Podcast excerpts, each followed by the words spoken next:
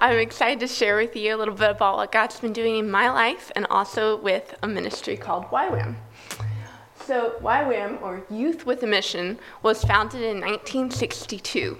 It was founded by two people. Their names were Loren and Darlene Cunningham. And they had a passion. They had a passion to see young people in the mission field.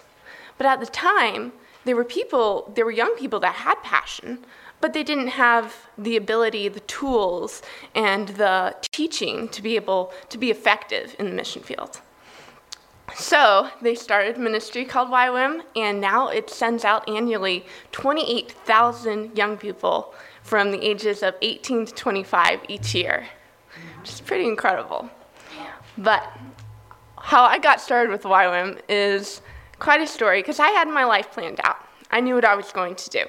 I was going to go to college, and it was in this little private college. I had received a scholarship. I was going to become an early education major because I love kids. And then God just kind of flipped everything upside down, and He gave me a very strong passion for girls who have been sex trafficked.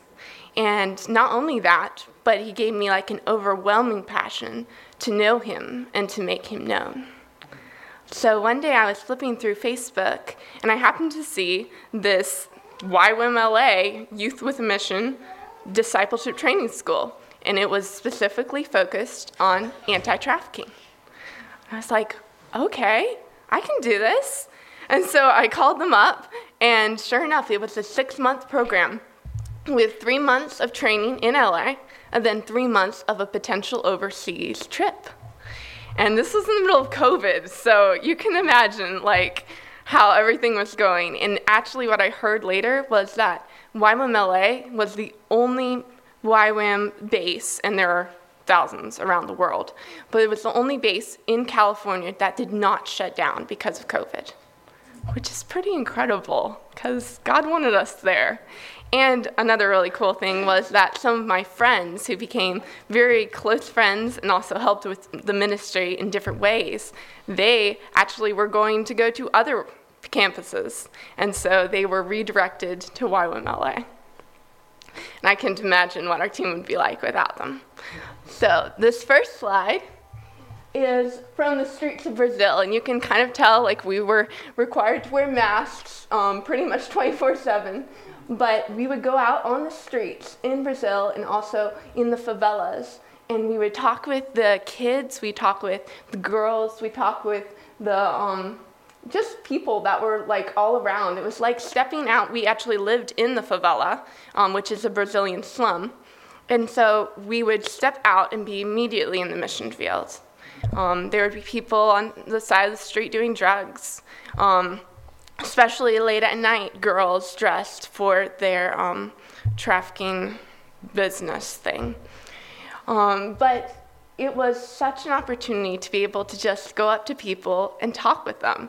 They were first very like surprised that we were in Brazil at all because like we were foreigners and it was in the middle of COVID. What were we doing in the middle of their favela? But that was an opportunity for us to share with them that they mattered and that they were valuable and that we love them and that God did too. So, the next slide kind of shows a little picture of how our sleeping arrangements went. Life as a, as a missionary is very unique because you never know what exactly you're going to encounter. We moved over seven times during our time of um, ministry in Brazil and also in Mexico. And it was quite the challenge at times, especially because I happened to be the one on my team who actually didn't get their luggage by the time that I got to Brazil. It, was, it got lost inside the American Airlines, and they never found it. It was actually three weeks of, after three weeks of borrowing clothes from my team, then I realized, oh, I have to buy everything right here where I am. So that was quite a challenge, but it was also a beautiful time of learning that God was my provider and that he did provide. And sometimes, here, I'm going to share a story. One of, the, one of the ways that he provided for me was we were doing street evangelism, and because It was very sad, but a lot of the doors for evangelism to trafficked girls were closed because of COVID. So God gave us different things to do. We did a lot of kids' ministry and sports ministry and also street ministry. And so for street ministry, we were out one day and we were seeing like this group of ladies who were selling these clothes. And we went out to them and I had a word from the Lord for one of them. And so I just gave her a word of encouragement, told her that she was like a pillar in the community, such an encouragement to the people around her. And then I was very encouraged to see that the ladies around her were like, yes, that is exactly who she is. And so I got to pray for her, and we had a very special moment there. And then I started looking through the clothes because I was looking for clothes. And so I found this shirt, and it was like a black shirt. It said dance on it in Portuguese, and it had like little butterflies. And I was like, oh, this is so beautiful. But then my translator was like, you know, it's a little bit pricey. You can get better clothes somewhere else. So I'm like, okay. So I hung it back up and I walked down the street to join my team, who had walked a couple blocks away. Well, I heard footsteps behind me, and the same lady that I had just prayed for came running up to me with a bag. And she said, This is for you, this is for you, in Portuguese. And so I opened the bag, and sure enough, there was the very shirt that I had just been looking for. And so that was just like one of the incredible ways that God provided for me. Um, he never let me go without, without what I needed. And it wasn't always what I wanted, but it was definitely what He had provided, and that was good enough. Um, the next slide kind of gives a picture of some of the things that we did. This was probably the most intense missionary training that we had. It was in this little mountain village up on the hills of Brazil. And we just spent time like talking to these girls and to the young people. They were so hungry for God. But our sleeping arrangements were inside the tiniest little house you can imagine. And we had one room, and we walked in, and we're like, oh man, this is where we're sleeping. And there's like barely enough room to put down a sleeping bag. I had a blanket. Um, so my bed is the one in the it's the pink in the corner. And so one, two, three, four, five, six, seven, and then someone's hidden underneath this blanket. So that would be eight. So all eight of us fit inside that room. And it was definitely a time where we went, we got close as a team, not only physically, but also like spiritually. God drew us together because when you encounter hardship or when you're in the less than ideal circumstances, then that is when like you actually see, okay, why am I here? And you start asking yourself those questions. And so it was quite an interesting time, and we enjoyed it so much. It was incredible. And then over here on this side, you can see a little bit of the, um, one of the ministries that we did was fill like these food boxes and take them to the kids and to the people at this huge mega church. And so we spent hours filling food boxes, and then we would give them to the people, and they would be like walking through a line. My favorite job, though, was to be the hand sanitizer person. Because if you were the hand sanitizer person, you got to see every single person that walked through the doors. And there were hundreds. and so it helped me because I got to use a little of my very limited Portuguese. And it also gave me the opportunity to be able to just talk with them and just, yeah, share with them that they mattered and that we cared about them and that this was just one of the ways that God was also caring and providing for their needs. Um, another story from this church was how we got to that church. It's quite interesting and quite entertaining, um, though at the time it definitely wasn't.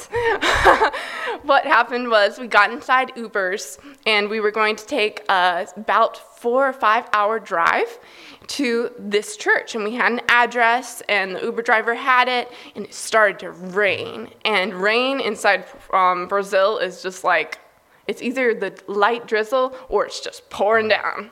And this time it's pouring down, and the streets in Brazil are not very nice, and so there were a lot of potholes and a lot of just giant puddles.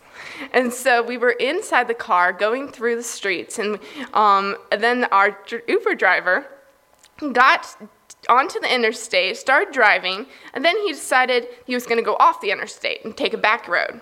So he went off the interstate, drove down the off ramp, and there was this giant puddle in front of us, like huge. I'd never seen it. It looked like a little lake. And so we're like, okay, what is he going to do? Because we can't speak to him. We don't know Portuguese. He only has the address, right? And so he said, and so he like starts talking to us in Portuguese, and we're like, "Oh, we do not understand you. We're so sorry." and so apparently he was telling us he was turning around. So he turned around, and then proceeded to drive up the off ramp on back onto the interstate. we were just sitting in the back holding hands, going, "God, please protect us." it was quite the experience. But that wasn't the end of our very exciting night. We arrived at our destination, and it was this really nice restaurant. We're like, I know we're supposed to arrive at a church, and this is a nice restaurant. And he's like, okay, get out of the car. And we're like, oh, shoot.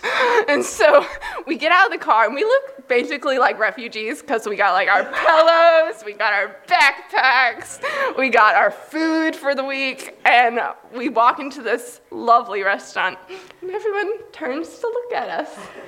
We're like, we are soaked and we have everything on us. But the people that were in charge of the restaurant were very hospitable. And they like brought us into a back room and said, You can sit down all your stuff over here. This is fine. And so we sat down. And then my team leader's phone was dead. And so we found a way to um, charge it and then contact our other team, who was having quite the same adventure. They almost got dropped off at a very seedy looking um, a gas station somewhere in the middle of Brazil.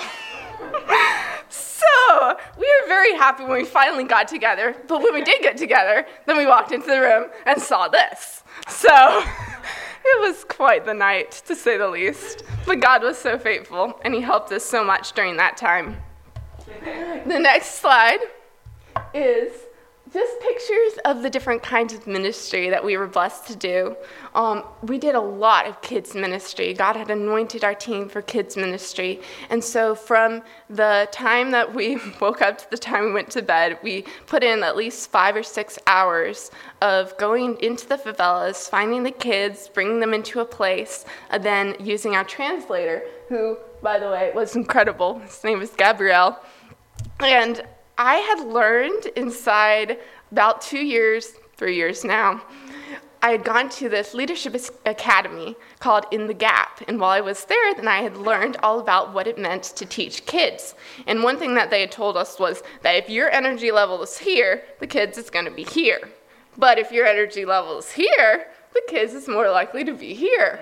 So I tried to explain this to my translator. And I'm just, just like, okay, just do whatever I do, okay? he was amazing because he did. He did whatever I did, and he um, did a good job of it too. And so, um, let's see, it's 10:05. I have till 10:20, right? Okay, cool. I'm gonna share with y'all a story that I told the kids. Okay? Excuse me. So, this story is about identity and finding our identity and our worth and our value and who God says we are and not what other people say. There once was a farmer, and this farmer, he planted two seeds. He planted an apple tree seed, and he watched it grow, and he watched it just like become into a beautiful plant, and he watered it, and he tended it. And then on this other side, he planted an orange tree. And he watched it grow and he planted and he tended it too. And every day he would come up to his trees and he would say, Orange tree, you are the most beautiful tree ever. I value you so much. I have so much purpose for your life. You are incredible, and I have an incredible plan.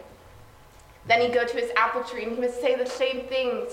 You are so valuable to me. You are so smart. You are so important to me and he would watch them and with his words they grew because words of life make people make plants grow.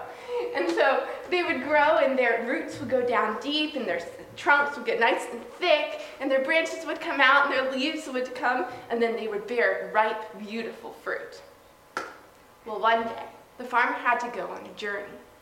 So everyone says goodbye to the farmer, and the two trees were standing there, just looking at each other.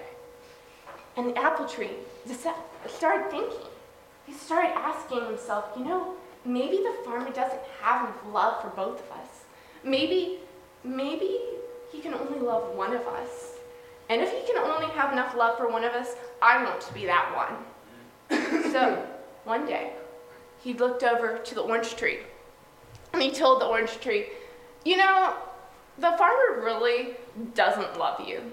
The farmer doesn't really think you're special. You're not that valuable at all. Like, your, your fruit, like, people could care less about you. You're worthless, you're stupid, and you will never amount to anything in this world. Well, first, the orange tree turned to the apple tree and he said, No, I know what the farmer said. The farmer said I'm valuable. The farmer said I'm loved and that I'm treasured and that I'm important and that he has a purpose for my life. But day after day, the apple tree would continue to speak these words of death into the orange tree. And after a while, the orange tree started to believe them. And when he started to believe those, then they went into his mind, and his roots started to shrivel up, and his trunk got thin, and his branches started to fade, and the leaves fell to the ground, and his fruit fell to the ground as well. Until the orange tree was dying. Well, one day, the farmer came back. He walked up the hill to see his two trees, and he was astonished because his orange tree looked like it was dead. He went up to his orange tree and he said, Orange tree, what is the matter? Why, why are your leaves falling? Why is your fruit gone? And the orange tree just turned his head and said, You don't care about me? I'm not. You're a liar. Everything you told me was a lie. I don't have any value. I don't have any worth in this world. I might as well just shrivel up and die. Well, the farmer looked at the orange tree and he said, Orange tree, who has been telling you these lies? Whoever it is, they are not the one who created you. I'm the one that can define your value because I am the one that planted you as a seed. I'm the one that tended you as you grew, and I'm the only one that can speak the words of truth into you.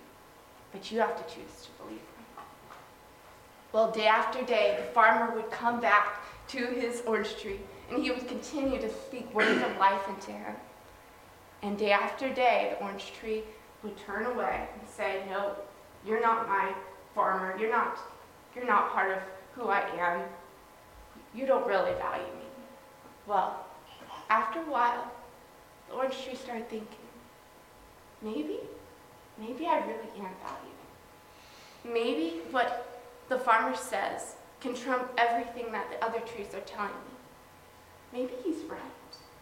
And when he started doing that, then he started believing the truth. And as he believed the truth, his roots grew down and they found water. And his trunk grew huge again.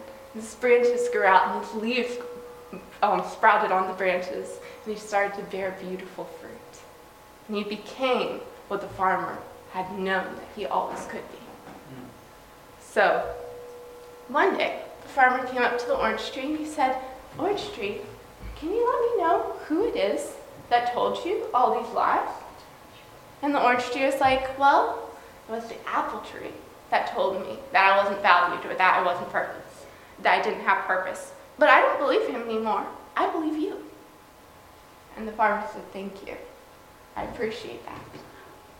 And he went over to Apple Tree and he said, Apple Tree, what, what was this? Like, why did you speak words of death into the orange tree? What is the purpose and the meaning behind all this?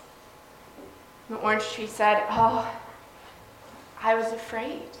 I was afraid that you did not have enough love for both of us that I could not be as special to you as the beautiful orange tree.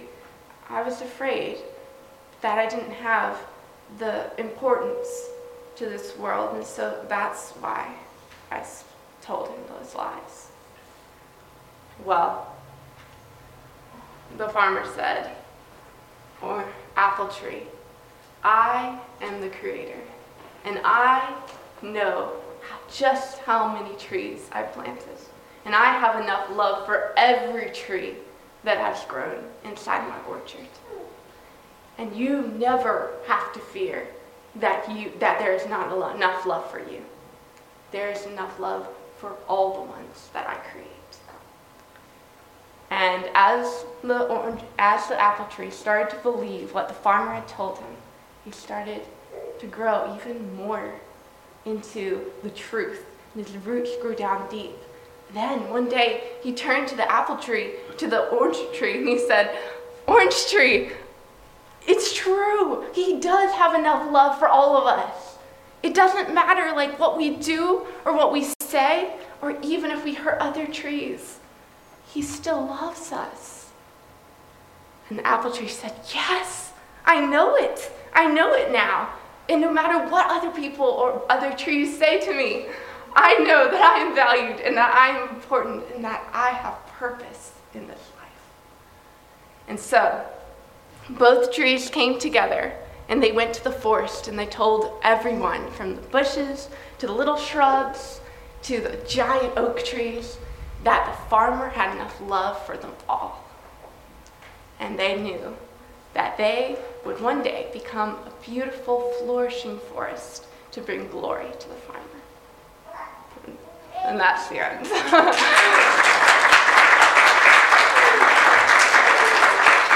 yeah. so basically, the story, and then I would um, try to explain to the kids, of course, and some, those kids were sharp. Like, you can see the, the story behind it, but just that the value that we have is not found in what other people say or call us. And for some of these kids, it was their own parents who were calling them worthless, who were calling them um, stupid, or calling them like they couldn't learn anything. And especially inside the favelas or the um, the places where these kids came. And this place here is actually called the Yellow House. And it's a place that's in the middle of this community. And the community itself is actually um, built on what used to be a trash heap. Mm. And the poverty in this place is unlike anything I've ever seen. No drinking water, no electricity, no plumbing, none of that. Just little shacks where these people and these kids live all their lives. And this place was built by missionaries to become a safe place, a safe haven for the kids, especially when things at home weren't going well, whether abuse was happening or whether they were just being told to get out. They would come to this place called the Yellow House, which was like a little fortress, and they would always be welcome here. And they would always have the opportunity to um, get good food and have good fellowship, and the teachers watching over them. There were close to 40 to 50 kids there when we first came. And we got to stay there all day, so it was about eight hours.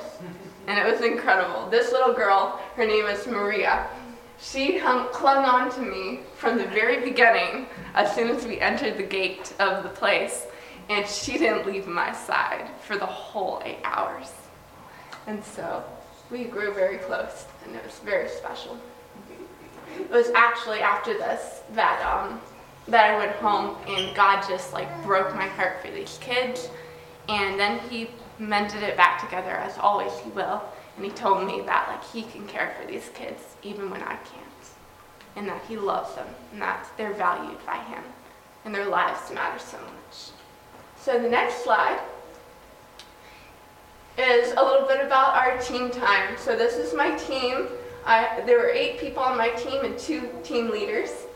And this was one of the things we got to see, Christ the Redeemer. It was incredible and it's just such a beautiful, beautiful statue, but such a beautiful um, thought too that it's over the city of Brazil, that God is just stretching out his hands and he has them in his hands. Um, the next slide was some sports ministry that we got to do. We went out and we got to talk with a bunch of um, older kids.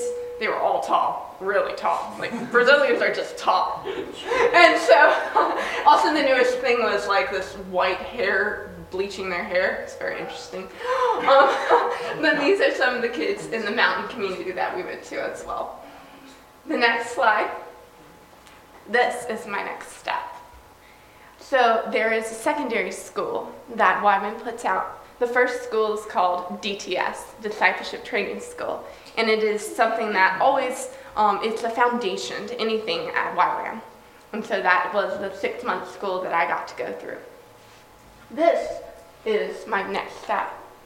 The WISE School, Worship, Intercession, Spiritual Warfare, and Evangelism.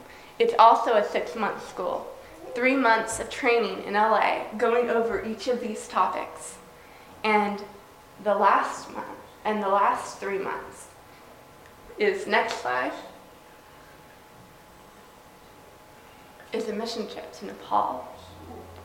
Now, I'm really excited about the three months of training, but it would also be incredible to go to Nepal and be able to put to practice what we've been learning during those three months, some of what we would be doing was talking and discipling the little churches um, in Kathmandu, which is the capital of Nepal. Um, we'd also be able to go up to the mountain villages and um, and just send out like give them the word, give them the Bible, and teach them about like what it really means and how can, they can apply it to their own lives. Basically, to know God and to make Him known. So my desire is to go to Nepal, but there's this thing called finances that everyone has to deal with apparently. And so I, um, this trip costs $4,000 in order to go after the three months. It's an optional trip, but I really want to go. And so I'm fundraising and I'm raising money to be able to go to Nepal and share the Bible and share just God's word with these people. Because if anything that I've learned is that God loves every single person. And it doesn't matter how small they are or how old they are. He has a plan for each and every one of them. And if we can be instruments to go to them and to tell them about how incredible He is and how much purpose He has for their lives, then why wouldn't we do it? And so, this next slide, yes, of course, this. but thank you. Thank you for listening, and thank you for supporting me, especially in prayer.